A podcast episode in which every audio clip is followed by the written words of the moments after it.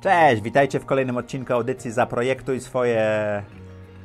Kurczę, nie wydrukowałem pytań. Jeszcze raz nagramy, dobra? Czasem tak bardzo się śpieszę, że zapominam wydrukować pytania dla gości. Nie da się zatrzymać. HP Never Stop to mała drukarka, którą używamy w biurze Zaprojektuj Swoje Życie. Bardzo nam pomaga w takich momentach i ratuje nam 4 litery. Można drukować mobilnie, czyli nie trzeba nawet być w biurze, żeby wydrukować. Przy okazji ma dobry skaner. HP Never Stop jest pierwszą bezkartridżową drukarką, to znaczy, że napełnisz toner ze strzykawki i drukujesz 2500 stron. A zestaw startowy prosto z pudełka pozwoli Ci wydrukować 5000 stron. Spróbujcie czegoś takiego w swojej firmie. Zaprojektuj swoje życie. Zapraszam Was do mojej autorskiej audycji Zaprojektuj swoje życie. Przedstawiam osoby, które podjęły nietuzinkowe wyzwania życiowe i biznesowe. Rozmawiamy o tym, co nas napędza i dokąd zmierzamy. Historie opowiadane przez moich gości zainspirują Was do świadomego i odważnego projektowania swojego życia.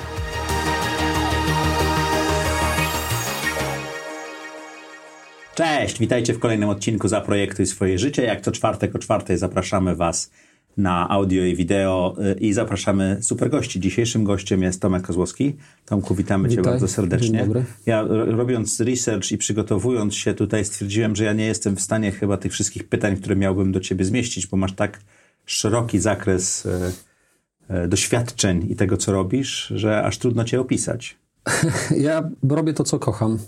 A kocham rzeczy nieokreślone i kocham włazić w drzwi, które potem stawiają kolejne drzwi i kolejne drzwi i kolejne właściwie. I otwierasz? Tak, moja droga przez życie to jest droga przez niewiadome i przez tysiące przypadków. No dobrze, to jak do tej pory wyglądało projektowanie Twojego życia? Projektowanie mojego życia to jest taki kierunek, a nie taki kierunek. Czyli po szerokości idziesz. Tak, czyli w takim sensie, że nie zamykam się w jednym takim bardzo konkretnym planie. To znaczy biorę troszeczkę to, co życie podsuwa, bo Dalaj Lama powiedział kiedyś fajną rzecz, że jeżeli zadajesz pytanie, to otrzymasz odpowiedź, a jeżeli słuchasz, to będziesz wiedzieć wszystko. Czyli budujesz mosty z tego, co spływa w dół rzeki w pewnym sensie. Troszeczkę tak jest, bo ja zmierzam w takim kierunku, gdzie trochę niesie mnie wiatr. Nie chodzę pod wiatr, choć wszyscy by tak powiedzieli, że ja idę pod prąd, że nie poddaję się systemom, bo rzeczywiście ja nie lubię systemów, nie lubię takiego uwarunkowania człowieka, tak jak wszyscy, dlatego nie nadaję się do korporacji, nie mogę pracować w takich poukładanych... A nie pracowałeś nigdy w korporacji? Czy pracowałeś? Pracowałem w wielu firmach, natomiast im większa była swoboda, tym bardziej byłem kreatywny, twórczy i tym większy przynosiłem firmie pieniądze. Jeżeli się firma bardzo strukturalizowała i trzeba było postępować według konkretnych norm, to mnie to natychmiast blokuje i... Ja jestem bardziej człowiekiem kreatywnym, ale natura, życie, ludzie i to, co mi się przytrafia, bardziej podsuwa mi i inspiruje mnie do tego, żeby coś fajnego zrobić. Ale zaczynałeś swoją karierę jako psycholog i coach, tak? To jest tak, że ja zawsze interesowałem się człowiekiem i miałem kiedyś taką sytuację, że wyrzucili mnie z budowy, bo pracowałem na budowie i kompletnie nie miałem siły. To było takie... Musiałem przerzucać... Ile miałeś wtedy lat? 18, 19. Okay. To prawie chówce pracy, tak? Tak, za komuny to było. I już mnie po prostu wywalił z tej pracy, bo ja nie miałem siły machać tą łopatą. Jeszcze w dodatku mnie zostawili 9 kilometrów od Bolesławca w ciuchach roboczych. W ogóle zabrali mi wszystko i siedziałem na trawie. Myślałem, kurczę, co ja mam robić? Jak ja jedyną rzecz, którą potrafię, to rozmawiać z ludźmi. No i zacząłem się tym po prostu interesować. I doszedłem do wniosku potem gdzieś, że psychologia to jest taki obszar, gdzie można rozmawiać z ludźmi. Tak, poszedłem na studia po jeszcze dwukrotnym wyrzuceniu mnie ze szkoły po drodze. Ja po prostu jestem człowiekiem, który musi robić to, co lubi. Ja nie potrafię też tak paradoksalnie, nie potrafię się tak bardzo poświęcać i na przykład zamknąć się w korporacji na 3 lata po to, żeby potem przejść gdzieś piętro wyżej. I jak doszedłem do wniosku, że psychologia to jest to, co mnie interesuje, bo zawsze interesował mnie człowiek, to po prostu poszedłem na studia i zacząłem pracować jako psycholog, ale równolegle też jako dziecko miałem 2 marzenia. Chciałem być ratownikiem górskim i spadochroniarzem. Okej. I spełniłeś te marzenia. Tak, ale to było tak, że ja w wieku 6 lat zobaczyłem w Bolesławcu komandosów skaczących, bo tam była jednostka specjalna, ale też zimą pojechałem pierwszy raz w Karkonosze na narty i tam zobaczyłem ratownika. I podszedłem do tego ratownika... To Stefan Szczurowski, który potem stał się moim kumplem 20 lat później. I go zapytałem, co trzeba zrobić, żeby być ratownikiem. Ile miałeś lat wtedy? 6. Okej. Czyli taką odwagę miałeś, żeby to... Tak, to było dla mnie jakbym dzisiaj, nie wiem, spotkał Pata Mefini, którego kocham bardzo. Ja miałem też takie wrażenie wtedy, że on ma 6 albo 7 metrów. On był wielki. W ogóle Stefan był bardzo wysokim człowiekiem, ale pamiętam, że to było dla mnie niezwykłe wydarzenie. I on mi, nawet nie pamiętam, co powiedział, ale ja gdzieś tam sobie te Karkonosze ukochałem i jeździłem tam co roku, aż w końcu się przeprowadziłem do Jeleniej Góry. Wstąpiłem do tego pogotowia górskiego i tak 17 lat tam byłem. Okej. Po studiach psychologicznych? Nie, w trakcie. W trakcie studiów, w trakcie pracy, w trakcie jak się rodziło moje dziecko, pierwszy syn. To było wtedy też tak, że ja byłem w pewnym momencie jedynym ratownikiem psychologiem w Polsce. I w momencie, kiedy nie udało się kogoś uratować, zginął nasz kolega, potem zginęło 2 kolegów, to my zaczęliśmy się zastanawiać w pogotowiu górskim nad wsparciem psychologicznym ratowników, bo to jest człowiek jak człowiek. I przed, i po akcji, tak? Tak. Zwłaszcza po takich akcjach, gdzie traciliśmy człowieka, naszego kolegę, przyjaciela, albo w sytuacjach, kiedy nie udało się uratować jakiejś osoby, której szliśmy z pomocą i doszliśmy do wniosku, że trzeba po prostu wprowadzić pomoc psychologiczną. Czyli interwencję kryzysową do pogotowia. Ale to z potrzeby wyniknęło, tak? Tak, to wyniknęło z potrzeby. To nie był właśnie mój plan, ale zobaczyłem, że takie coś jest potrzebne i po jednej akcji, kiedy zginął mój kolega, poprosiliśmy Straż Pożarną o pomoc. I potem pogotowie górskie rok później zaczęło we mnie inwestować, bo zginęło kolejnych 2 kolegów i zacząłem jeździć na szkolenia. Wtedy było też World Trade Center, więc pomoc psychologiczna była w ogóle, czy taka interwencyjna była na świecie dość mocno rozpowszechniona, ale ja też równolegle robiłem jakieś prace wysokościowe, bo ja pracowałem w poradni. Trzeba dorobić. Tak, w poradni zarabiałem 615 zł na pełnym etacie po studiach uniwersyteckich i dorabiałem... I miałeś dziecko. Tak. I dorabiałem, oprowadzając ludzi po górach, ale potem wpadłem na pomysł, że można by spróbować zrobić jakieś takie imprezki integracyjne, gdzieś ci ratownicy górscy mieli takie branie w biznesie wtedy, bo to były też takie początki imprez integracyjnych. Ja zacząłem robić adrenalinka na linach, spuszczanie się, tak? Tak. Ja zacząłem brać ludzi do jaskiń, robić jakieś im noclegi w jamach śnieżnych i tak dalej. Potem zobaczyłem, że impreza integracyjna to jedno, ale budowanie zespołu to drugie, czy diagnozowanie tego zespołu. I zacząłem wprowadzać do tego psychometrię, sprawdzać, jakie te zespoły są na wejściu, na wyjściu i zacząłem łączyć obie te dziedziny, ale równolegle też obserwując ratowników górskich po jakichś dramatycznych wydarzeniach, ten zespół i proces grupowy zaczął mnie interesować, bo ja zobaczyłem, że zespoły, te, w których ja brałem, których byłem członkiem, zobaczyłem, że one się podnoszą, mimo tego, że jest jakaś trauma, tak? Tak, że byliśmy w takich dramatycznych sytuacjach. Powiedziałeś o interwencji kryzysowej, ja tam mam pytanie. Chciałem zapytać, co to jest interwencja kryzysowa? To jest pomoc psychologiczna w sytuacji wydarzenia traumatycznego, gdzie człowiek ma poczucie, że jest zagrożone jego życie bądź fizyczna integralność i to są... Czyli to jest przed raczej niż po czymś takim? Nie, to jest po wydarzeniu. Okay. To jest po wydarzeniu, czyli to są takie wydarzenia jak klęska żywiołowa, gwałt, wojna, wszystkie te dramaty. Wypadki w górach. Tak, i tego typu rzeczy na przykład zdarzają się również w biznesie, bo to jest na przykład śmierć człowieka w pracy. Pomagałem po katastrofie w Szczekocinach, bo to są tego typu rzeczy, bo to są... Ktoś kogoś zastrzeli, różne rzeczy się dzieją. Biznes się tym nigdy nie chwali, dlatego to jest zawsze ukryte, ale dochodzi do samobójstw w pracy, dochodzi do zgonów właśnie nie wiem, na linii produkcyjnej. I to jest bardzo poważny problem, ale to jest raz, że to jest problem indywidualny osób, które tam są, ale jest to również problem grupowy. I organizacji. Tak. I to trzeba bardzo duże rekonstrukcje wtedy robić. I to nie jest tylko i wyłącznie pogadanka, jak sobie ludzie mogą. Ja miałem taką sytuację, gdzie trzeba było zamurowywać niektóre pomieszczenia. Dochodziliśmy do takich wniosków, bo ludzie się bali koło nich przechodzić. I czasami nawet takimi decyzjami to się kończy. Czyli na hali produkcyjnej, czy gdzieś tam trzeba było odciąć kawałek... Tak. Pomieszczeń socjalnych. Tak. Pomieszczeń socjalnych. I tego typu decyzje trzeba podejmować, ale to też te dwie zmienne, czyli pogotowie górskie i psychologia, czy część tej psychologii, czyli interwencja kryzysowa, pokazała mi, że te trudne rzeczy są oparte również o procedury, tak jak inne rzeczy, tak jak na przykład sporty ekstremalne. I na przykład skacząc, ja mając 1600 skoków, zawsze skaczę zgodnie z procedurami. Dla mnie 99% bezpieczeństwa to żadne bezpieczeństwo. 100% bezpieczeństwa to jest bezpieczeństwo, czyli bezpieczeństwo, 99%, kiedy ty zrobiłeś 100 skoków jednego dnia, byłoby niebezpieczne, prawda? Każdy skok był zrobiony zgodnie z procedurami. Ja przeliczałem to, bo rok wcześniej skoczyłem 50 razy w jeden dzień.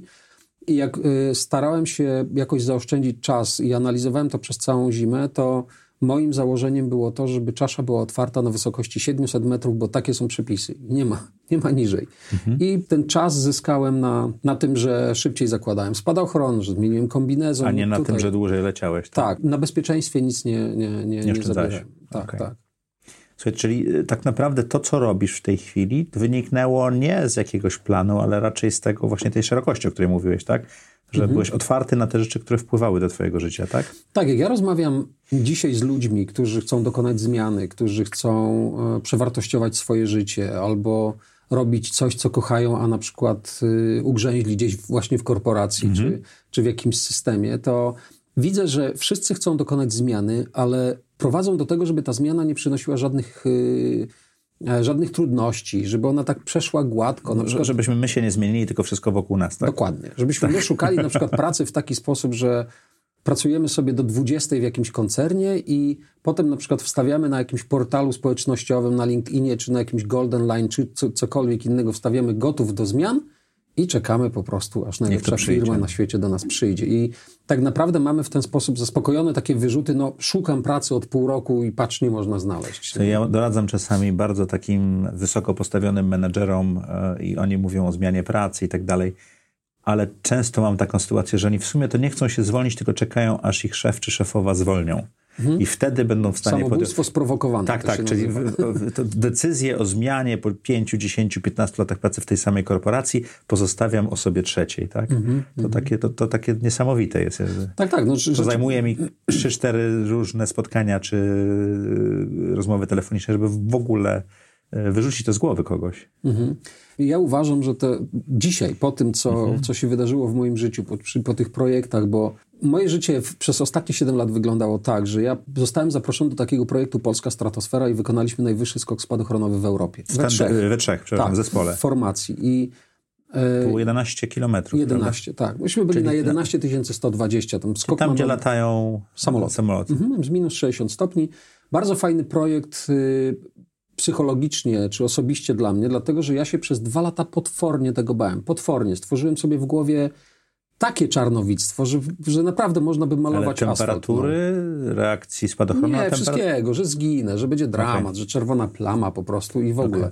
Wytworzyłem sobie takie lęki, które mnie aż paraliżowały. I potem, jak wystartowaliśmy w końcu i przebiliśmy się przez chmury, to wszystko zniknęło. Wszystko. Dlatego, że wyobrażenie, które ja sobie zbudowałem, nijak nie pasowało do rzeczywistości, ponieważ na górze był piękny stół chmur, który był na wysokości 1000 metrów po horyzont. Było ciepłe słońce i błękit nieba. Nic więcej. A ile czasu lecieliście? 2,5 minuty spadaliśmy. A lecieliśmy tam nieco ponad godzinę na górę. I to był piękny moment, ponieważ ja się spodziewałem, że te minus 60 stopni to jest tak, że po prostu wychodzisz w koszulce i stoisz przy tej temperaturze. Tam myśmy mieli kombinezony i przepięknie grzało to słońce. Tam naprawdę to było bardzo atawistyczne. I adrenalina bardzo wysoka, to też zupełnie inaczej organizm reagował, prawda? No tak, chociaż my troszeczkę inaczej na to reagujemy, ponieważ my mamy poczucie bezpieczeństwa w momencie, kiedy się oderwiemy od statku powietrznego. Tak na to reagujemy. I w momencie, kiedy już zaczęliśmy wychodzić z tego kosza, no to git, to już jesteśmy w domu, bo to sobie skoczymy i już. Natomiast jak jesteśmy zależni od innych, czyli od samolotu, czy balonu, czy kiedy jest mała wysokość, kiedy nie będziemy w stanie otworzyć spadochronu, no to wtedy można się jeszcze samobać. Bo duża wysokość pozwala ci zareagować, prawda? Tak, daje mi po prostu więcej czasu. To ja do tych lęków chciałem wrócić, bo napisałeś książkę Historia tysiąca lęków. Tak, właśnie, bo ta książka była konsekwencją lęku. Tego skoku? Tak.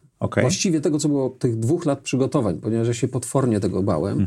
I napisałem tę książkę tak trochę autoterapeutycznie. Czyli napisałeś ją dla siebie?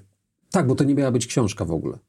To był tylko taki tekst, ponieważ zaraz po wylądowaniu, parę godzin po wylądowaniu, zadzwoniłem do generała Hermaszewskiego, który był patronem tego projektu.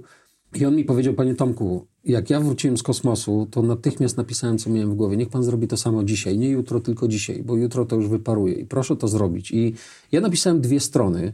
Tak naprawdę... Odręcznie? Nie. Napisałem na komputerze. Napisałem to, co czułem w czasie startu. To jak potem wracałem do tego tekstu, to on był taki...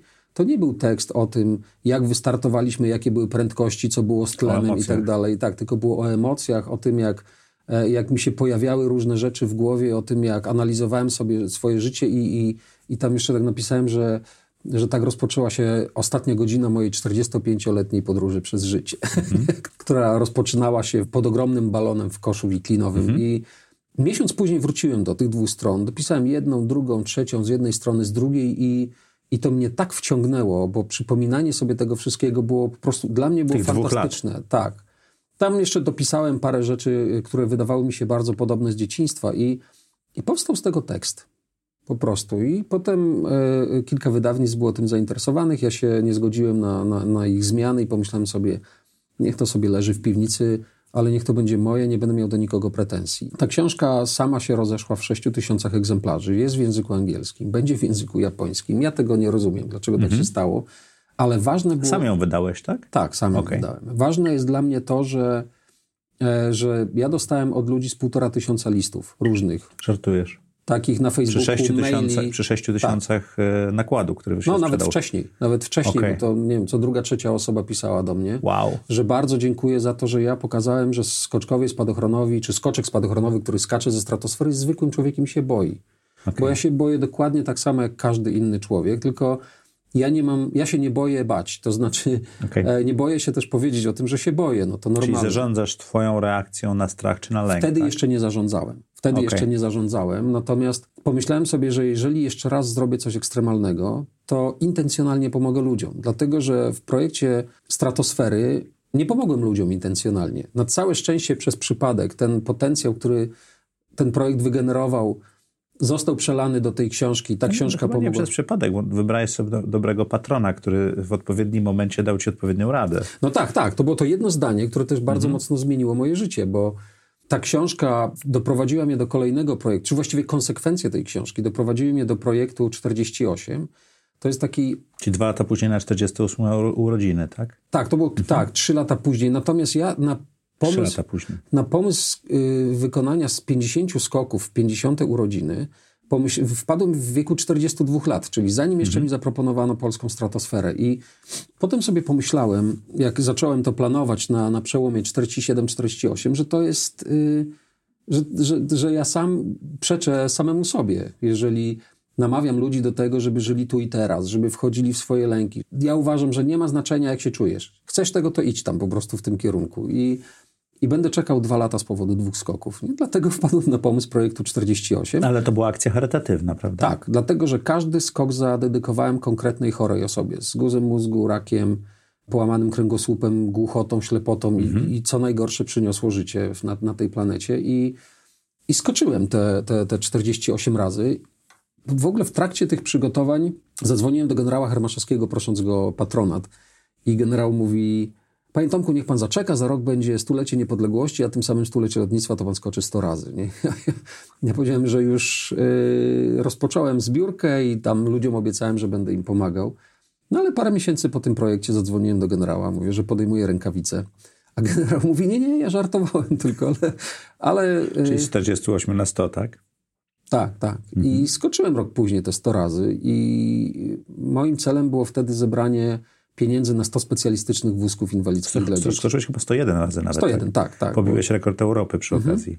Tak. Ale w pierwszej akcji udało ci się zebrać bodajże 200 000 złotych, a w drugiej ponad 500 000. 555 dokładnie. 555. To było też bardzo ciekawe, bo... I to poszło na wózki inwalidzkie. 117 wózków kupiliśmy. To są specjalistyczne takie wózki, które...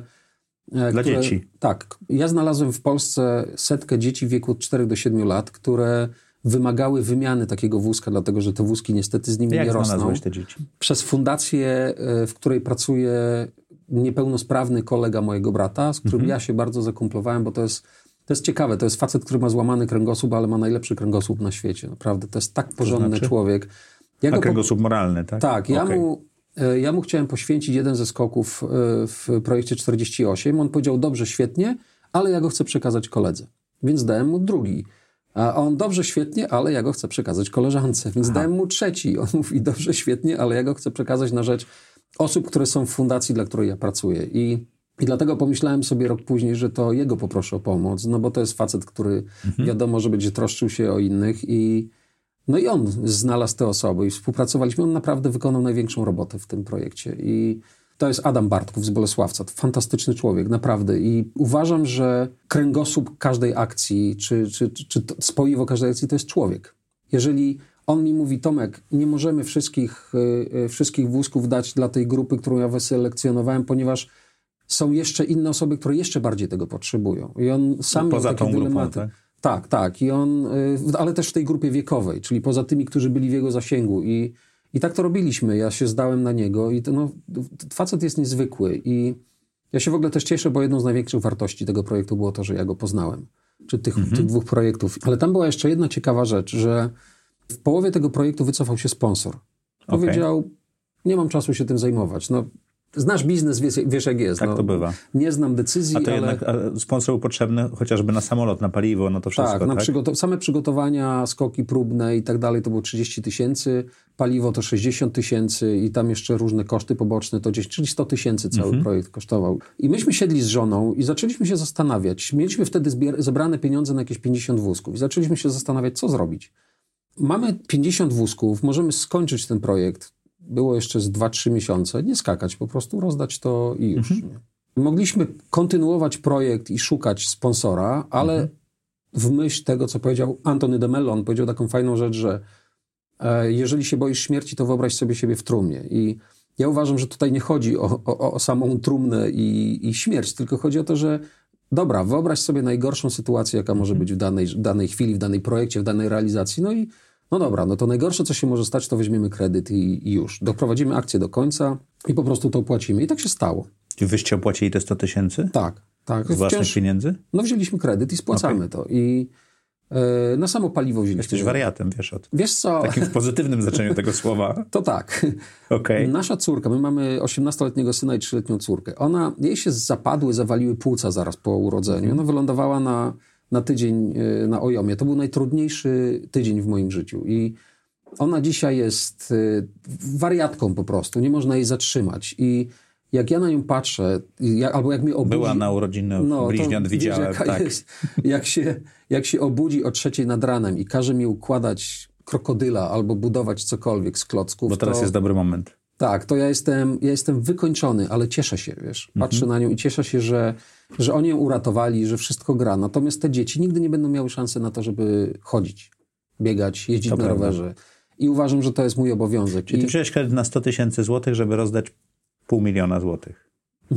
Tak, dlatego, że w moich projektach celem jest to, że pieniądze, które przychodzą na pomoc ludziom, nie są na funkcjonowanie żadnych kosztów, nie idą na fundację. Ale nie masz fundacji, czy masz fundację? Do tego ostatniego projektu założyliśmy fundację. Wtedy ja to robiłem po prostu sobie. Czy już w tej chwili masz fundację, w której możesz operować? Tak, wczoraj złożyliśmy papiery do sądu.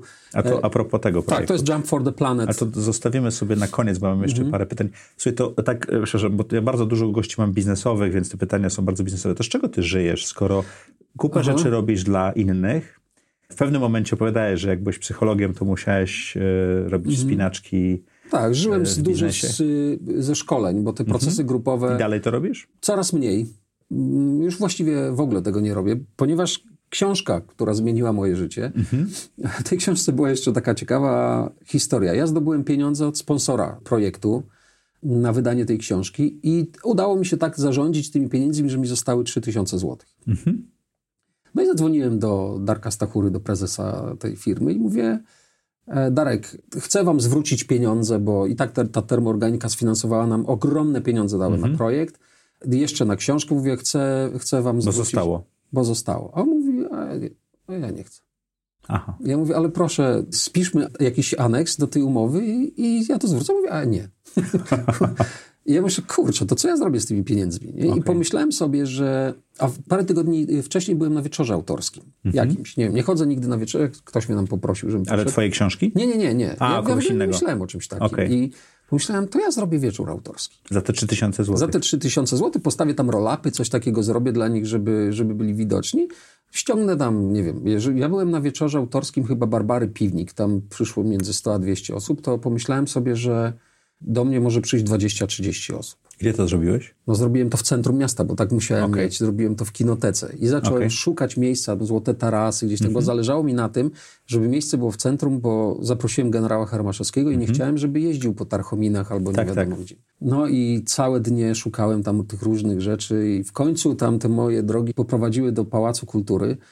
No i tam była taka mała salka, ale w związku z tym, że mogło być powyżej 30 osób, to karetka, straż pożarna, jakieś zabezpieczenie, a to za krzesło 5 zł, a za wieszak 4 i tak dalej, i tak dalej. I już wyszło więcej niż 3000 zł, tak?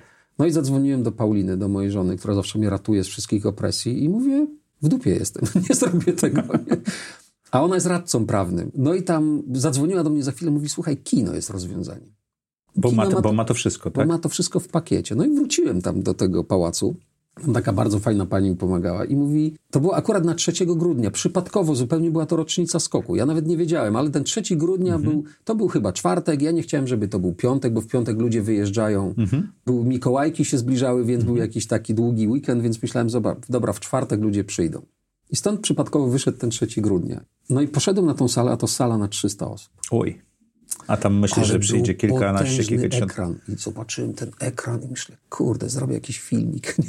Okay. Bo tam miałem różne takie zabawne sytuacje w tym projekcie, takie, gdzie no naprawdę można się pośmiać z oszołoma, który się tak bał, a nic się nie działo. I pomyślałem, zrobię taki filmik, bo tam miałem na kamerze Mai, było nagrane, jak mi odcięło tlen. I przez 6 sekund umierałem, bo nie miałem tlenu. Zrobiłem z tego raban, jakbym wpadł w szczelinę lodowca. Nie? I mówię do tego gościa... Ale to był fizyczny, czy to był strach, jak tego tlenu nie było? No strach, bo to się włącza. Okay. Zapadkę i ten... I działa. I działa, nie? No i tam z tym technicznym taki był fajny, właśnie kreatywny facet. Mówi, słuchaj, zrobimy tak, że oświetlimy te 3 rzędy pierwsze. Tam będzie te 20-30 osób, wszystko zaciemnimy. Tutaj zrobimy lampkę, tu stoliczek, tu coś tam i będzie fajnie. A ta sala kosztowała dokładnie 3000 zł. Okay. I przyszło 350 osób. Żartujesz? Po prostu ludzie siedzieli na schodach. Na schodach no. Po prostu... jak Krzyś ogłosił to spotkanie? Na Facebooku zrobiłem to. I ja pamiętam taką sytuację, jak tam siedziałem, myślę, kurde, przyjdzie ktoś czy nie? I nagle Paulina wchodzi, mówi, wpuszczać czy nie wpuszczę? Ja mówię, no wpuszczę. I nagle się wlało tam tych ludzi. A nie strach cię nie ogarnął, jak miałeś zacząć mówić do takiego tłumu? Ja nie mam trudności. Nie masz trudności. Nie, ale co było ciekawe, to po tym wszystkim podeszła do mnie kobieta, bo pytałeś mnie, z czego ja żyję. Podeszła do mnie taka kobieta i mówi, panie Tomku, czy pan zrobi to samo, ale za pieniądze? Nie? Ja mówię, jak to? Ona mówi, bo my w firmie... potrzebujemy właśnie takiej mowy motywacyjnej, żeby właśnie tak opowiedzieć historię. Bo ja tam opowiadałem, jak się przewracałem w życiu. Ostatecznie przecież wykonaliśmy najwyższy skok w Europie. I ja mówię, nie, no za pieniądze to nie, ale mogę przyjść i pogadać. Ona mówi, ale my mamy na to budżety. I w ten sposób, przypadkowo zupełnie, zacząłem pracować jako mówca motywacyjny. Okay. I z tego żyję dzisiaj, bo to... zabiera mało czasu, poza tym, że ja mam bardzo... tak ja jestem pedantem i ta moja prezentacja jest taka bardzo precyzyjnie i dokładnie zrobiona i taka ukochana przeze mnie, ale ona cały czas się zmienia. No bo jak twoje projekty ewoluują, tak? Bo był projekt ze Stratosfery, książka, potem projekt 48, potem projekt 100 i ona po prostu żyje, ta prezentacja. Ja nie wymyśliłbym a propos budowania swojego życia, pomysłu na życie, nie wymyśliłbym tego. Moje życie jest takie dlatego, że ja się nie ograniczam do takiego bardzo wąskiego planu. Na wszystko, tak? Tak. Czyli wykorzystując ostatnie 3000 zł na wieczór autorski, tak naprawdę otworzyły ci się kolejne drzwi, jak to powiedziałeś na samym początku, tak? O, niesamowite. Tak, z powodu 3000, z powodu książki, z powodu jednego słowa. Z powodu tego, że sponsor nie chciał odebrać pieniędzy. Tak. Drodzy sponsorzy, zostawiamy pieniądze w fundacjach, tak? Nigdy nie wiadomo, co z tego wyniknie. Ja myślę, że też Darek się zdecydował na to, bo wiedział, że ja te pieniądze przeznaczę na jakąś pomoc, no bo tam też ich zawsze prosiłem to, żeby jakąś pompę insulinową komuś kupić, albo jakieś różne takie rzeczy i on wiedział, że po prostu ja tych pieniędzy nie przejem.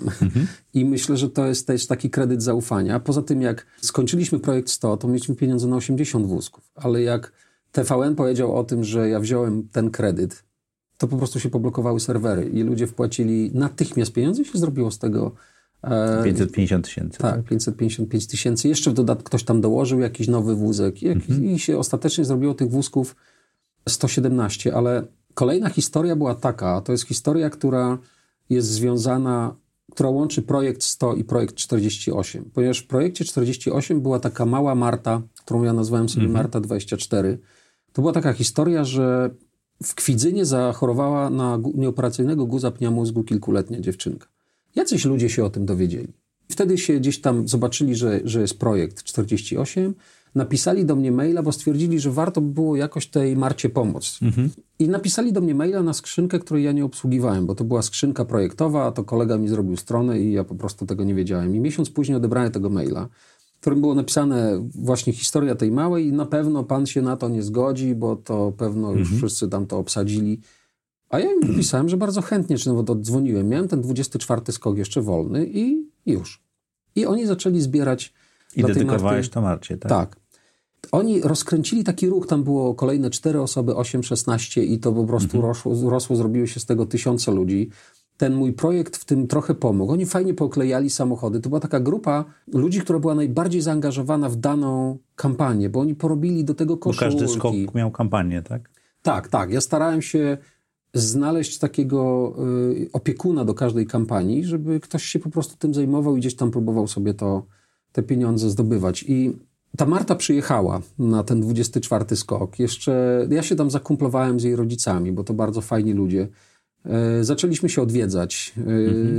Marta w ogóle, jak oni wyjechali z lotniska, to jeszcze wróciła, żeby mi powiedzieć, jaką czekoladę ja mam jeść i jak się odżywiać, bo ta jest zdrowa, ta jest niezdrowa, ale Marta, jak postępowała jej choroba, ale też ona sama była coraz bardziej popularna, to ona to, co dostawała od ludzi, też dzieliła się tym z innymi chorymi dziećmi. To po prostu niezwykłe dziecko. I dokładnie 16 kwietnia ubiegłego roku zadzwoniłem, czy 2018, napisałem do Justyny na wieczorem na Messengerze, że chcemy przyjechać za jakiś tydzień, za 2 tygodnie to było niecałe.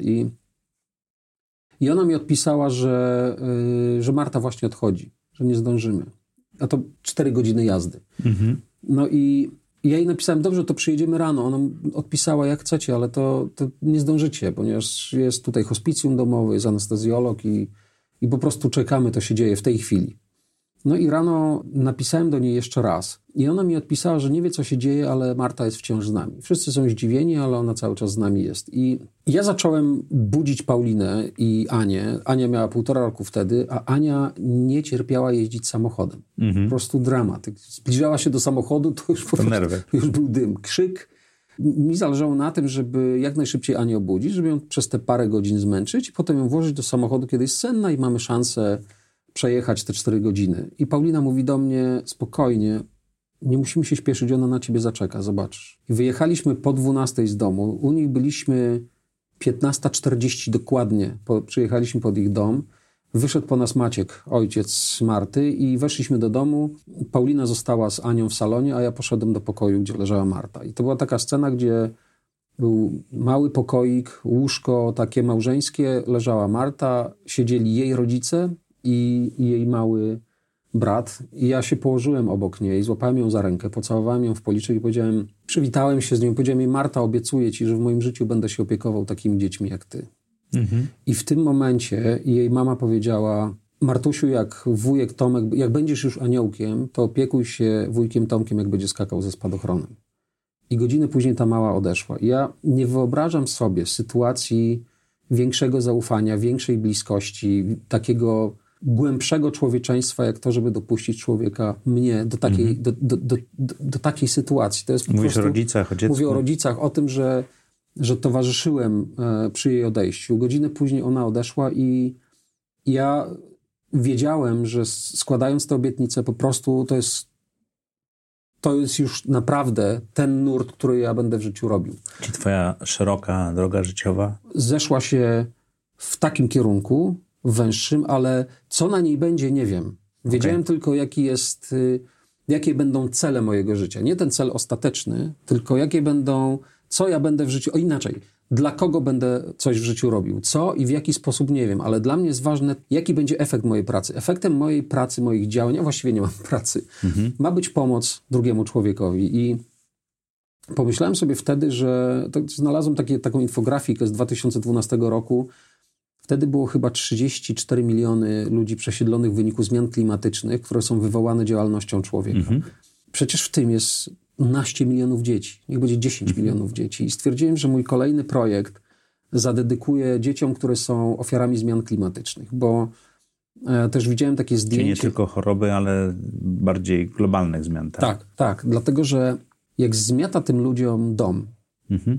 Czy huragan, czy powódź. Tak. Po prostu zmiata tym ludziom dom. I oni zostają po prostu kompletnie na lodzie. Bez niczego. Jeszcze giną członkowie rodziny, nie mają gdzie się przenieść. Ginie im wszystko, nie tylko dom. Nie mają plonów. I to nie są bogate kraje, to nie są... No najczęściej tak. Nie. Właśnie. I bogate kraje sobie poradzą. Mhm. Pomyślałem, że to, czym można zwrócić uwagę ludzi na to, żeby coś takiego, żeby przyłączyć ludzi do takiej akcji, to jest najwyższy skok spadochronowy na świecie. I po długiej walce udało mi się zdobyć technologię i wiem, że skoczę z 45 kilometrów, bo ja początkowo chciałem wykonać drugi skok. Myśmy nawet z Amerykanami rozmawiali o wysokości 37 kilometrów, ale potem, bo najwyższy skok jest 41, ale doszliśmy do wniosku, że trzeci skok nie przykuje takiej uwagi ludzi. Trzeba zrobić najwyższy. A mi tak naprawdę osobiście nie zależy na tym, żeby skoczyć. Jeżeli ja mam spełnić jakieś swoje marzenie, to ja bym chciał być na takiej wysokości, żeby zobaczyć Ziemię z perspektywy planety. Dlatego, że dla mnie... 45 kilometrów to już jest to, nie? Tak. To już zaczynasz widzieć krzywą.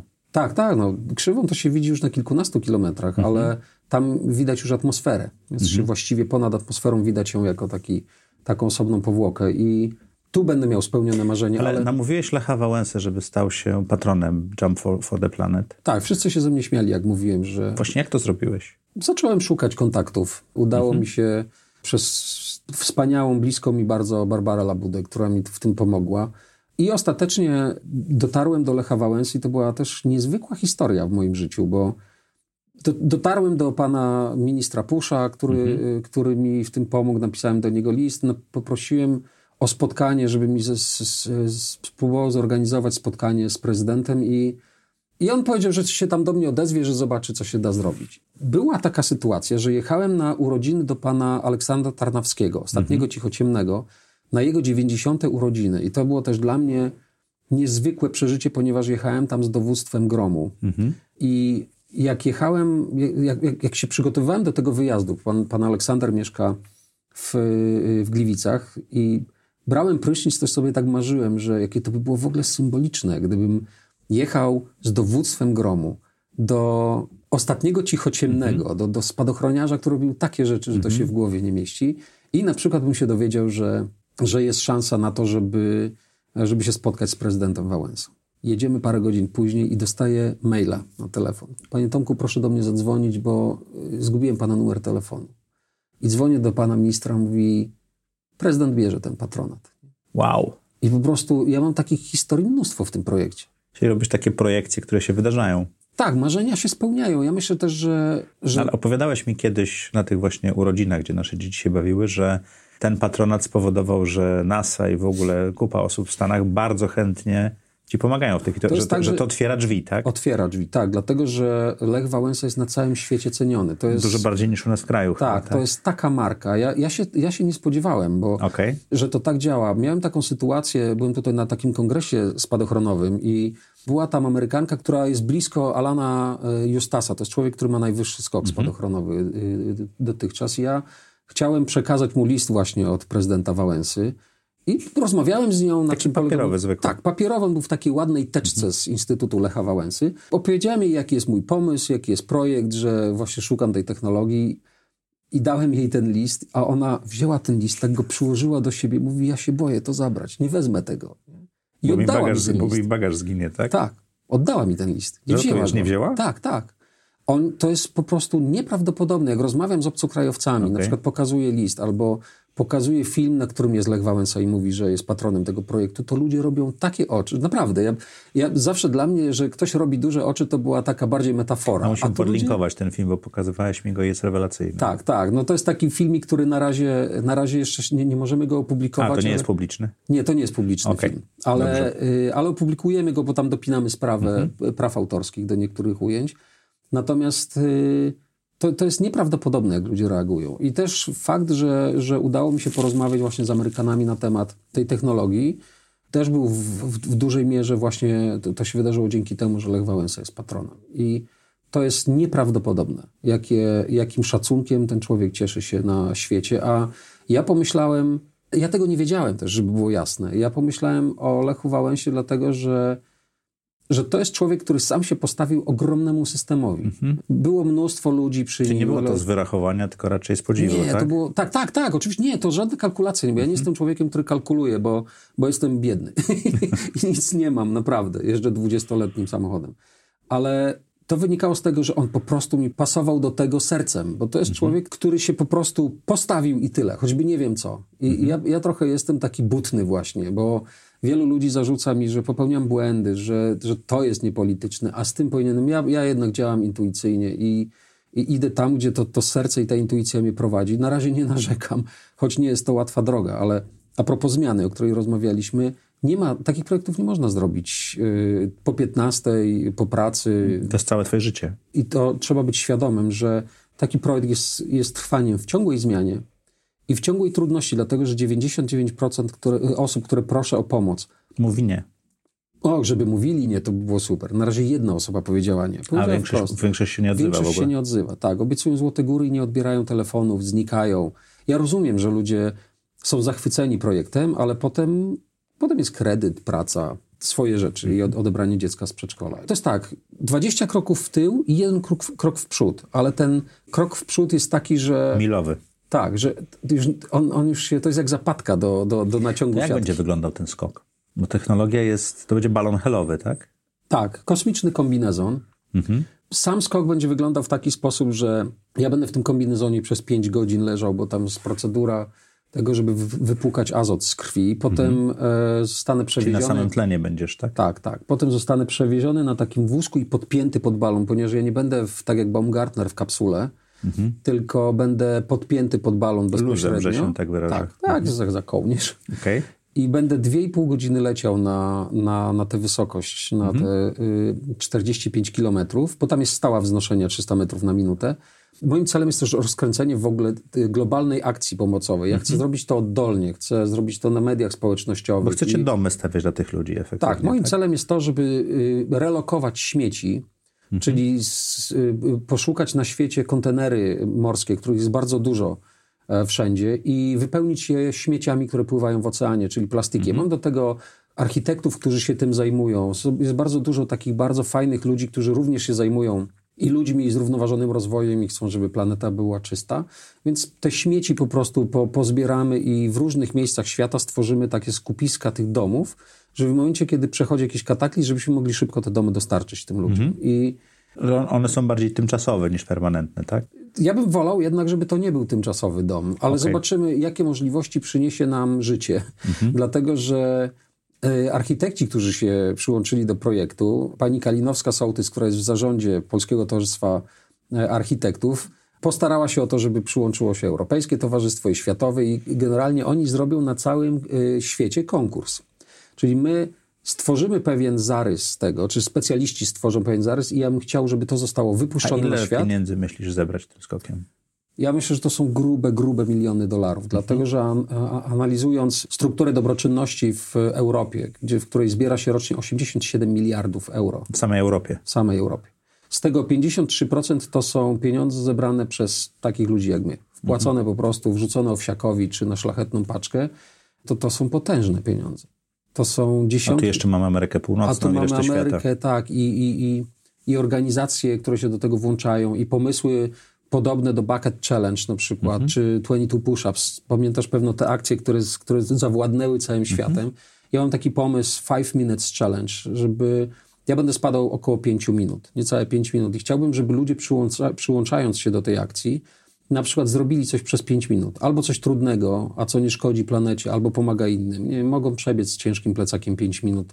Mogą popływać w zimnej wodzie. Mogą 5 minut komuś coś przenieść, pomóc. Coś poza strefą komfortu własnego, tak? Tak, to jest też drugi taki pomysł, to jest your jump, my step, czyli Tomek skacze, a ja robię mały krok w tym, co on robi. Albo wpłacę dolara na przykład, albo zrobię cokolwiek innego i angażuję platformy płatnicze i różne systemy finansowe, żeby w momencie, kiedy ktoś... Jak duży masz już zespół? Nie mam pojęcia. Nie wiem, dlatego że... Czyli to jest rozproszone bardzo, tak? To jest rozproszone i ja doszedłem do takiego momentu, gdzie ja nie wiem dokładnie, co się dzieje, dlatego że jest bardzo dużo rzeczy jest pozaczynanych, ale w tej chwili to jest przełomowy moment tego projektu, dlatego że przyłącza się do mnie bardzo duży partner, który który to wszystko po prostu zepnie do kupy. Ja się na tym nie znam. Czyli ty będziesz twarzą, ty zrobisz skok, ale będzie ktoś, kto potrafi poprowadzić globalną kampanię. Tak. Ja się nie znam na przykład na budowaniu czegoś takiego w mediach społecznościowych, ale zakładam, że moim celem jest to, żeby ludzie na całym świecie byli do tego przyłączeni, dlatego że inicjatywa oddolna ma szansę. Jeżeli to będzie robione przez ogromny koncern, po to, żeby potem wstawić logo na balonie czy cokolwiek, to po prostu nie pójdzie. No tak jak Red Bull robił ze skokiem. Tak? I właśnie Red Bull też mi trochę pomógł w takim sensie, że Red Bull zarobił na tym ogromne pieniądze. Na prawach telewizyjnych, tak? Tak. Natomiast Alan Justas skoczył sobie po cichu, ale bezpiecznie. I ja pomyślałem, żeby to połączyć. Żeby skoczyć w bezpiecznej technologii takiej, jakiej użył Alan Justas, ale zarobić pieniądze takie, czyli jak zarobił... Czyli bez kapsuły. Tak. Bez kapsuły, z takim stabilizatorem, to są techniczne sprawy samego skoku, ale pomyślałem, że trzeba zarobić pieniądze, bo Red Bull zarobił wtedy ogromne pieniądze i zarobić te pieniądze, tylko przekazać je ludziom, którzy tego potrzebują. Bo Felix skoczył, miał problemy ze stabilizacją, prawda? Tam przez pierwsze parę minut. Tak, a ja będę miał stabilizator. Tak. Taki mały spadochron za tobą, tak? Tak, na takiej taśmie szerokiej to jest takiej średnicy spadochron i spadochronik taki i... Nie wiem, czy będę miał mniejszą prędkość niż on. Wprawdzie bez stabilizatora mógłbym uzyskać większą prędkość, ale ja będę miał Mach 1,44. To jest 1700 na godzinę. Wystarczy w zupełności. To nie ma problemu z ciepłem? To kombinezon się tym się zajmuje, tak? Tak. No to jest kosmiczny kombinezon. Także to on waży ze 150 kg. Także to tam będzie z pół roku, nawet więcej treningów. Ja to te ostatnie pół roku przed tym... A gdzie będziesz skakał? W Stanach Zjednoczonych, na pustyni w Nowym Meksyku, w Roswell, tam gdzie UFO lądowało. Ale wracając do samego skoku, bo specjalnie, nie bez powodu jest ta dygresja o ruchu społecznym, jak dolecę na te 45 kilometrów, to ja się tam zatrzymam i wyliczyliśmy, że mam pół godziny czasu na to, żeby tam zostać. I ja będę chciał wtedy powiedzieć coś do ludzi, podziękować tym, którzy to wspierają, bo będą ludzie wpłacać pieniądze, jestem przekonany o tym. Ja w to po prostu wierzę i wiem, że tak się stanie i się nie poddam, dopóki... Patrząc na twoje poprzednie przykłady, to jest na to duża szansa, tak? Tak. Ja zobaczyłem, że ten mechanizm działa. Dlaczego nie zrobić tego w globalnej skali? To jest tylko troszeczkę większy bankomat. Ale urządzenie jest to samo. I ja będę chciał powiedzieć ludziom, jak to wygląda z perspektywy mojej. Dlaczego tak robić? Dlaczego powinniśmy dbać o tych ludzi? Bo my zasysając prąd, mając tutaj oświetlone choinki, na co dzisiaj patrzymy, jak zasysamy ten prąd z drugiej strony planety. I nie chodzi o sam prąd, tylko o to, że to, co robimy po tej stronie planety, ma swój skutek po drugiej. Ale my tego nie widzimy, bo to jest daleko. To jest efekt motyla. Tak. I ja chcę też to jakoś uświadomić ludziom, bo uważam, że ta akcja może mieć bardzo duży efekt edukacyjny. Ale a propos marzeń, to jak rozmawiałem właśnie w Stanach na temat tego... jakie ja mam potrzeby w tym skoku, plus kamery, transmisje i różne rzeczy, to moim celem jest takie symboliczne zjednoczenie wszystkich ludzi poprzez, nie wiem, poprzez ten speech, czy tą mowę, czy jak to nazwać, ale pomyślałem sobie, że... To trochę jak lipiec 69 roku, tak? I Armstrong, który wszyscy oglądali wtedy telewizję, tak?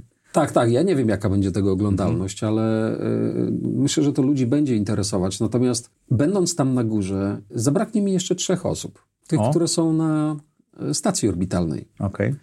System łączności będzie zbudowany właśnie w taki sposób, żeby się połączyć z nimi na chwilę, żebym mógł zamienić z nimi kilka słów. Chciałbym im na pewno podziękować za to, co robią, ryzykując życie i właśnie przekazując nam tę perspektywę, bo to dzięki tym ludziom, którzy latają w kosmos, my wiemy, że my już jesteśmy w kosmosie, tylko nie włączyliśmy tego do naszej perspektywy. A ta perspektywa jest w życiu bardzo ważna, bo każdy z nas, kiedy myśli sobie o błędach, których, nie wiem, zakrywał się kołdrą, bo było mu tak ciężko, bo popełnił błąd, dzisiaj mówi sobie z perspektywy czasu, to była nauka, to było bardzo ważne i gdyby nie ten błąd, to dzisiaj nie byłbym w tym miejscu. I uważam, że jeżeli ja będę pomiędzy Ziemią a tymi ludźmi, to powinniśmy się razem połączyć. No i tak od to sobie... Od Karkonoszy do 45 kilometrów nad Nowym Meksykiem, tak? Tak, ale bądź nad Ziemią w takim rozumieniu, ale to jest tak, że ja uważam, że trzeba troszeczkę iść za marzeniami i marzenie pozostanie marzeniem, dopóki nie stanie się planem. A co będzie z twoim strachem czy lękiem, jak będziesz wisiał tam? podwieszony przez 2,5 godziny. Bo strach, nie wiem, jaka jest różnica między strachem a lękiem? Lęk jest, strach jest adekwatny do bodźca, który go wywołuje, a lęk jest wywoływany albo przez bodziec nieistniejący, tylko taki, który sobie wymyślimy, albo jest nieadekwatny do tego, co... To będziesz miał jedno i drugie prawdopodobnie. Przez te 7 lat ostatnie ja zaprzyjaźniłem się z tym moim lękiem w taki sposób, że ja nie jestem twardym facetem, który zagnie brew i skoczy z kosmosu. Absolutnie, boję się wszystkiego. Natomiast... Czyli będziesz się bał tam. No pewnie, że tak. Ale poprzez ostatnie projekty nauczyłem się jednej rzeczy, że nie skupiam się na skoku teraz, bo to nie jest czas na skupianie się na skoku. Będziemy budować kombinezon, będą jakieś różne rzeczy. Wiem, że będę się bał, ale teraz nie mam takiego tak zwanego lęku antycypacyjnego, czyli nie boję się tego, że się będę bał. Przyjdzie na to moment. Ja się w tych projektach i tak bardziej skupiam na akcji pomocowej, bo to jest niezwykły napęd. I też ta Marta i to, że ona się pojawiła w tym moim życiu i to, że ja zadedykowałem jej projekt 100 i to, że w 37 skoku podczas tej setki naderwałem mięsień uda i doskakałem do końca, bo miałem tę małą w głowie i upamiętniając jej fantastyczne życie i pomoc innym, wiedziałem, że ja muszę dla tej małej to zrobić, a tym samym dla siebie. I jeżeli się coś robi dla drugiego człowieka, to nie ma lepszego napędu. Ja sobie nie wyobrażam, żebym mógł robić w życiu coś lepszego, niż realizować swoje pasje, spełniać marzenia i pomagać przez to ludziom. No po prostu nie ma nic lepszego. I to cię napędza. To mnie napędza, tak, bo też jak pracuję z biznesem i doradzając, to też zawsze mam tę samą myśl, że budowanie relacji i praca z drugim człowiekiem wpłynie na to, jaki będzie wynik. To ja mam pytanie, jak spotykasz się z tymi zespołami biznesowymi, będąc takim oświeconym i natchnionym człowiekiem, tak? Człowiekiem oświecenia, jakby to powiedzieć parę wieków temu. No, ja ciebie tak odbieram. No. Jak ci się udaje nawiązać relacje z tymi ludźmi? Bo oni mają te problemy takie bardziej korporacyjne, związane z biznesem i tak dalej. Ty mówisz o takich górnolotnych rzeczach. Wiesz, to jest tak, że ja bez względu na to, z kim pracuję, jaka to jest branża, czy to są informatycy introwertyczni, czy są to handlowcy, których po prostu wszędzie pełno, to ja uważam, że czynnik ludzki jest wszędzie. My przede wszystkim jesteśmy ludźmi, a potem jesteśmy tymi... Czyli na tym się skupiasz. Na tym się skupiam, tak. Żeby na przykład, jeżeli chodzi o proces grupowy, żeby pokazać ludziom, jakie są nieświadome mechanizmy, które ten proces grupowy warunkują. I robię to oczywiście warsztatowo. Pokazuję ludziom, że działa to w taki, a nie inny sposób i daję im szansę na to, żeby poobserwowali samych siebie, czyli używając cyklu Kolba, który jest przecież od 70 lat w kształceniu osób dorosłych. Co to jest cykl Kolba? To jest taki cykl, który pokazuje, że najpierw ludzie muszą doświadczyć, potem muszą wyciągnąć z tego wnioski, zrekonstruować sposób swojego postępowania, zachowania i potem stworzyć kolejny plan na kolejne działanie. Czyli tworzą model, budując na tym cyklu, tak? Ale nie można tego zbudować bez doświadczenia. No po prostu trzeba tego doświadczyć. I twoje doświadczenie plus twoja edukacja to jest właśnie taki cykl, który ciebie cały czas buduje. Tak. Tomku, w audycji Zaprojektuj Swoje Życie mamy zawsze kilka takich stałych pytań i chciałbym ci zadać kilka takich pytań, ale proszę jestem bardzo. Aż zadziwiony, jakie będą odpowiedzi, bo myślę, że jesteś też niesamowitą osobą. Czy możesz opisać swoją najlepszą decyzję, jaką podjąłeś w życiu? To były 2 decyzje. To był wyjazd do Nowej Zelandii, rzucenie wszystkiego, spalenie mostów, sprzedanie 140-metrowego pięknego mieszkania i samochodu i wyjazd do Nowej Zelandii. Tam była jeszcze jedna rzecz. Długo byłeś w Nowej Zelandii? 1,5 roku prawie. Tam była jeszcze jedna rzecz. W momencie, kiedy my zaczęliśmy się wszystkiego pozbywać, bo doszliśmy do wniosku, że nie podoba nam się takie życie, jak mamy. Nie podobają nam się korporacje, nie podoba nam się stanie w korkach i że chcemy coś zmienić. Wszyscy mówią, chciałbym wyjechać do Nowej Zelandii, ale na tym się to kończy, a my podjęliśmy decyzję, że wyjedziemy i w tym samym to był moment, kiedy ja zacząłem skakać. Miałem chyba 40-50 skoków i... Ile miałeś tyle lat? Ja zacząłem skakać w wieku 38. Okej. 38-39. I Paulina wtedy mówi, która jest absolutnie moją największą podporą i ja bym bez niej nic nie zrobił. Nic kompletnie. I tak się cieszę, że potrafię zasznurować buty, ale ona mówi, myśmy mieli to mieszkanie. Ty nie masz zasznurować. No właśnie. Nie mogę, bo nie jestem w stanie po wypadku zasznurować butów. I Paulina mówi, wiesz co, bo myśmy rozpoczęli sprzedaż tego mieszkania. Ona mówi, jesteśmy w stanie jeszcze rozszerzyć ten kredyt i kupić ci spadochron. Bo ona wie, że ja zawsze muszę mieć najlepszy sprzęt. Tak samo jak się okazało, że jest w ciąży, te 18 lat temu, to pierwszą rzecz, którą mi kupiła, to była najlepsza uprząż taka górska, nie? Jaką mogłem mieć do To takie zabezpieczenie ojca, nie? Tak, tak. Ale ona... pojechaliście z synem wtedy do Nowej Zelandii? Tak, tak. Pojechaliśmy, on miał wtedy 7 lat. A druga najlepsza decyzja w twoim życiu? To były te dwie decyzje, które uwarunkowały każdą kolejną. Czyli to, że jedziemy do Nowej Zelandii, to, że kupujemy ten spadochron. Aha. Nie mając pieniędzy, nie mając już pracy właściwie, to była taka najbardziej nierozsądna... Ile kosztuje spadochron taki drogi? Dzisiaj spadochron kosztuje około 40 tysięcy, taki najlepszy, jaki można mieć. Myśmy wtedy, akurat dolar był najniżej, jak się... Jak po 2 złote był bodajże. Tak. To chyba 20 był wtedy i... Ja jeszcze kupiłem tam używany automat z 10 800, wyszedł mi wtedy spadochron. Okay, a kosztował wtedy około 30 tysięcy. Połowa ceny w pewnym sensie. No ale te takie szalone i nieodpowiedzialne decyzje pokazały, że dały nam taki pryzmat, taki wzór do tego, jak podejmować decyzje. Dobrze. Co daje ci najwięcej energii czy satysfakcji w życiu? Rodzina. Radość moich dzieci i Pauliny. Nie ma dla mnie nic ważniejszego niż szczęście moich bliskich. I tu nie chodzi o świadectwo z czerwonym paskiem. Ja na przykład nie mogę skakać, jak coś nie gra, wiesz... W domu, tak, jak moje dzieci są smutne. To rozumiem, że energię i wibracje masz nie takie. Tak, ale na całe szczęście my jesteśmy w ogóle szczęśliwą rodziną i to jest niezwykłe. Rozmawiacie ze sobą? Nie, no raczej nie, ale tak, rozmawiamy. Ale to szczęście wynika z czego? Z komunikacji? Z przyjaźni, z komunikacji, z szacunku. W ogóle Adam jest wspaniałym facetem, ma 18 lat, jest człowiekiem, który ma świetny kręgosłup, jest uczciwy i jest takim nastolatkiem, który się naprawdę nie zdarza. Nie pije, nie pali, trenuje karate, pomaga nam, potrafi Czyli powiedzieć... bardzo daleko od najnowszej piosenki Pato Inteligencja. Tak. Nie, jest świetny facet. No i jeszcze ta Ania, wariatka, jest, która po prostu nie można jej zatrzymać. No i Paulina, która jest moją podporą, moim przyjacielem i ja naprawdę nie zasługuję na taką rodzinę, ale trafiło mi się jak ślepej kurze ziarno. Okay. Co daje ci pomaganie? To jest sens życia.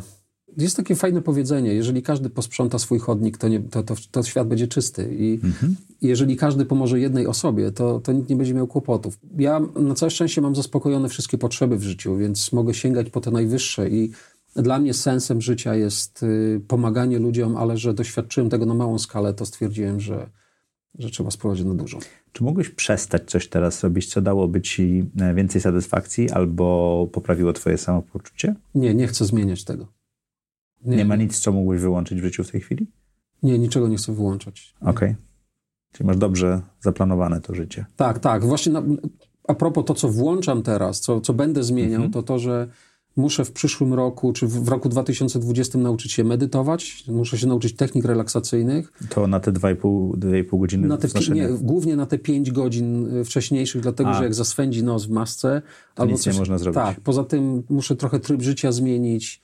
Teraz bardzo dużo sprawdzam różnych rzeczy dotyczących żywienia, wydolności i tak dalej. Zaczynam właśnie w styczniu takie bardzo rygorystyczne treningi, to już będzie temu poświęcone...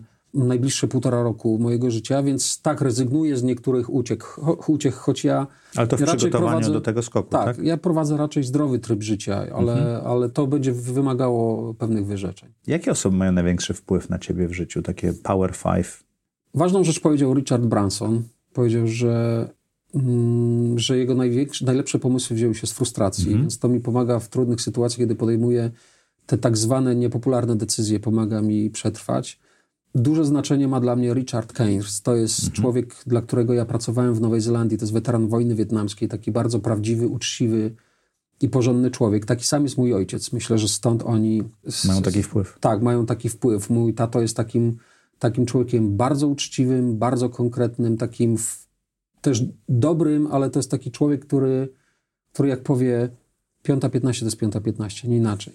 Bardzo duży wpływ na moje życie ma również generał Hermaszewski, bohater mojego dzieciństwa.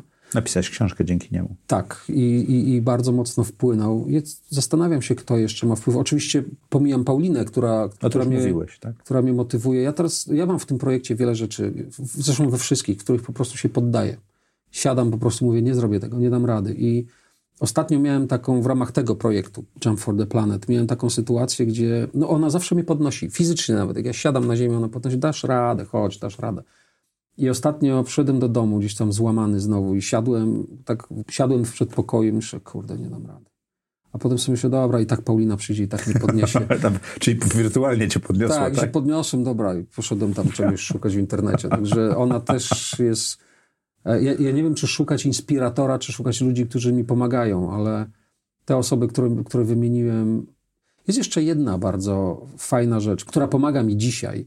Jak przygotowywaliśmy się do projektu Stratosfery, to testowaliśmy rękawiczki. Mieliśmy takie rękawiczki z kablami w środku ogrzewane. I ja poleciałem, mieliśmy też trudne otwarcie spadochronu. Tam jest taki zaczep, który jest troszeczkę trudniej się wyciąga, żeby otworzyć spadochron. I poleciałem, żeby wypróbować i ten nowy spadochron i te rękawiczki. No i ciężko mi było to otworzyć. One są troszeczkę śliskie. No otworzyłem to z jakimś trudem, wylądowałem. No i Maja, Arek Majewski, to jest były żołnierz gromu, który był w każdym moim projekcie i który też poleci ze mną do Stanów. Nie wyobrażam sobie, żebym jakikolwiek projekt robił bez niego. I wylądowałem i on mówi, jak te rękawiczki? Ja mówię, wiesz co, no kurczę, trochę trudno, trochę to śliskie jest, trochę to było niewygodne. Mówi, może byśmy spróbowali jakiegoś innego modelu. On mówi, Tomek, to jest trudny projekt i będą trudne rzeczy. Otworzyłeś spadochron? Otworzyłem. No to kurczę, zostawiamy to. Okay. I to było bardzo ważne dla mnie, bo ja dzisiaj rozumiem, że projekt, który realizuję, jest trudny. I nie będzie prostych rozwiązań. Nie, i to samo dotyczy zmiany, od której zaczęliśmy.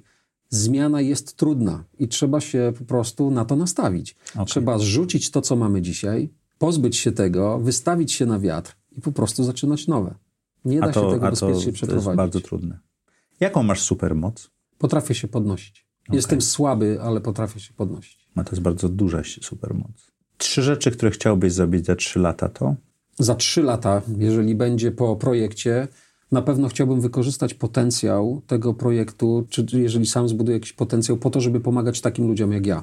Nie tylko pomagać komuś, kto potrzebuje pomocy, ale żeby pomagać ludziom, którzy mają takie pomysły, ale nikt ich nie słucha, bo ja tego teraz doświadczam. Oczywiście teraz już jestem w takim etapie, że masz siłę przebicia. Tak, już te kule ruszyłem. Tak, to już zostało pokonane, ale tak, chciałbym takim ludziom pomagać. Co jeszcze?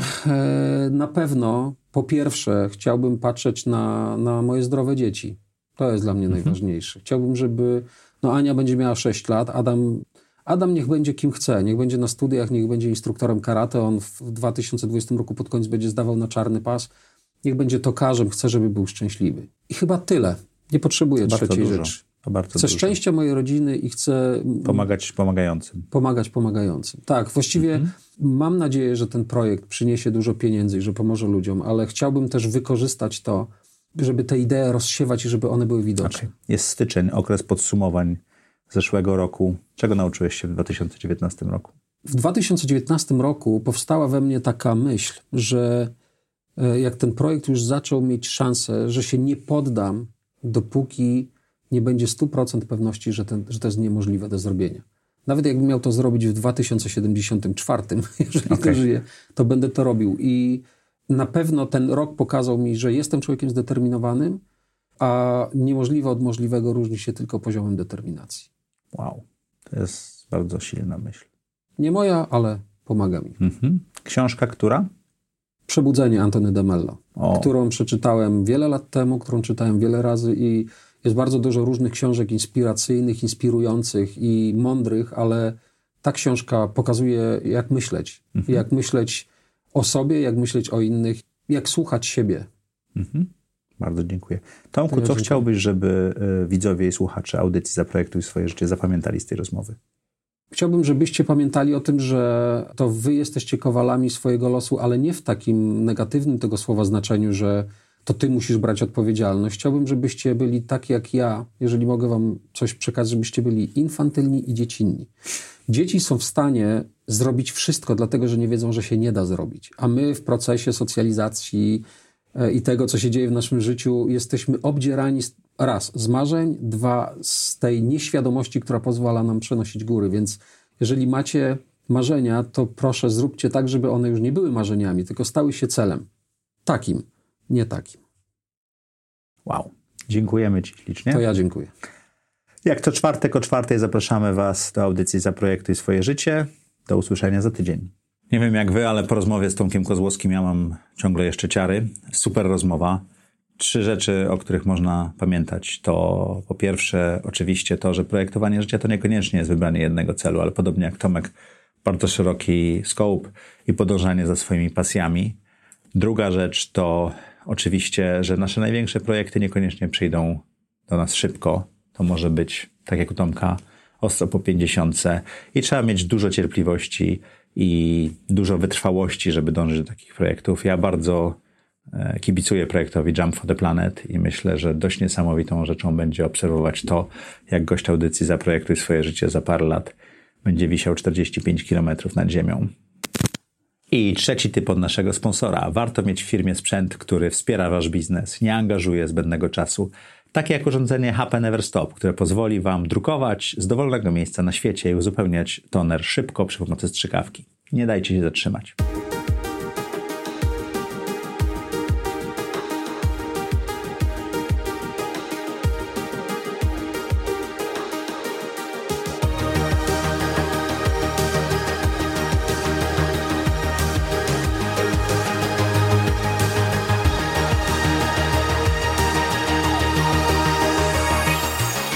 Zaprojektuj swoje życie.